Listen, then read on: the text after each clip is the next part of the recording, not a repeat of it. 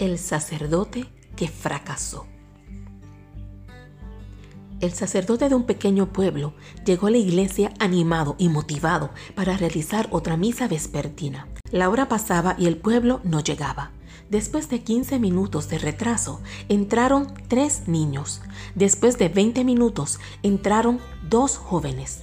Así que el sacerdote decidió comenzar la misa con los cinco hermanos. En el transcurso de la misa entró una pareja que se sentó en los últimos bancos de la iglesia.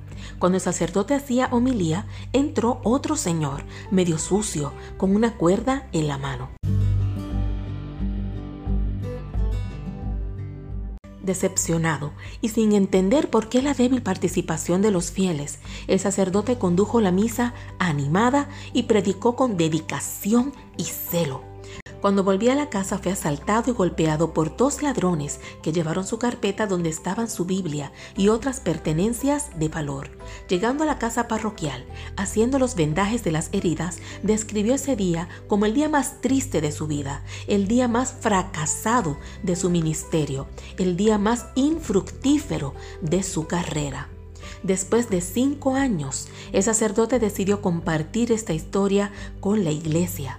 Cuando terminaba de contar la historia, una pareja de gran destacada de esta parroquia lo detuvo y le dice, Padre, la pareja de la historia que se sentó en el fondo éramos nosotros.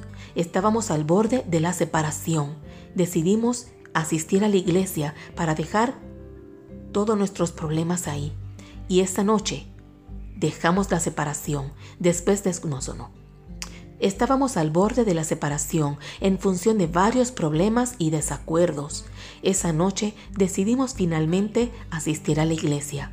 Mientras tanto, como, perdón, como consecuencia, de nuevo, estábamos al borde de la separación en función de varios problemas y desacuerdos que había en nuestro hogar.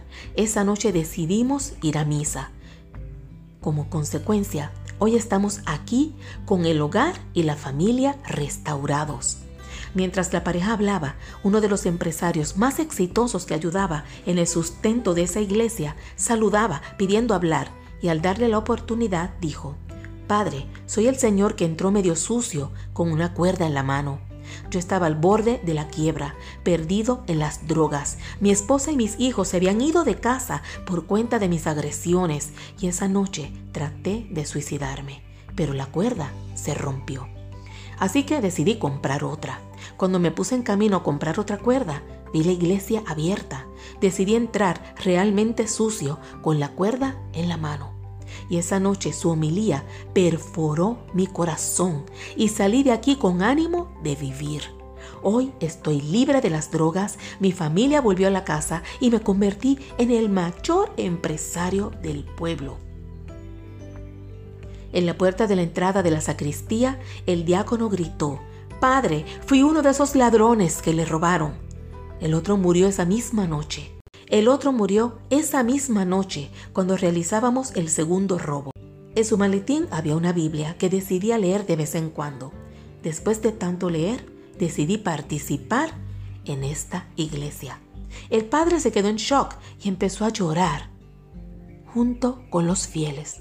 Después de todo, esa noche que consideraba como una noche de fracaso fue una noche muy productiva. Moraleja, ejerza su llamado, su trabajo, su misión con dedicación y celo, independientemente del número de participantes. Número 2. Dale lo mejor todos los días a tu vida, porque cada día eres un instrumento del bien para la vida de alguien. Número 3. En los peores días de tu vida todavía puedes ser bendición en la vida de alguien. Número 5. Dios usa las malas circunstancias de la vida para producir grandes victorias. Número 6. Nunca digas, hoy Dios no hizo nada, solo por el hecho de que tus ojos nada ven. Hasta la próxima.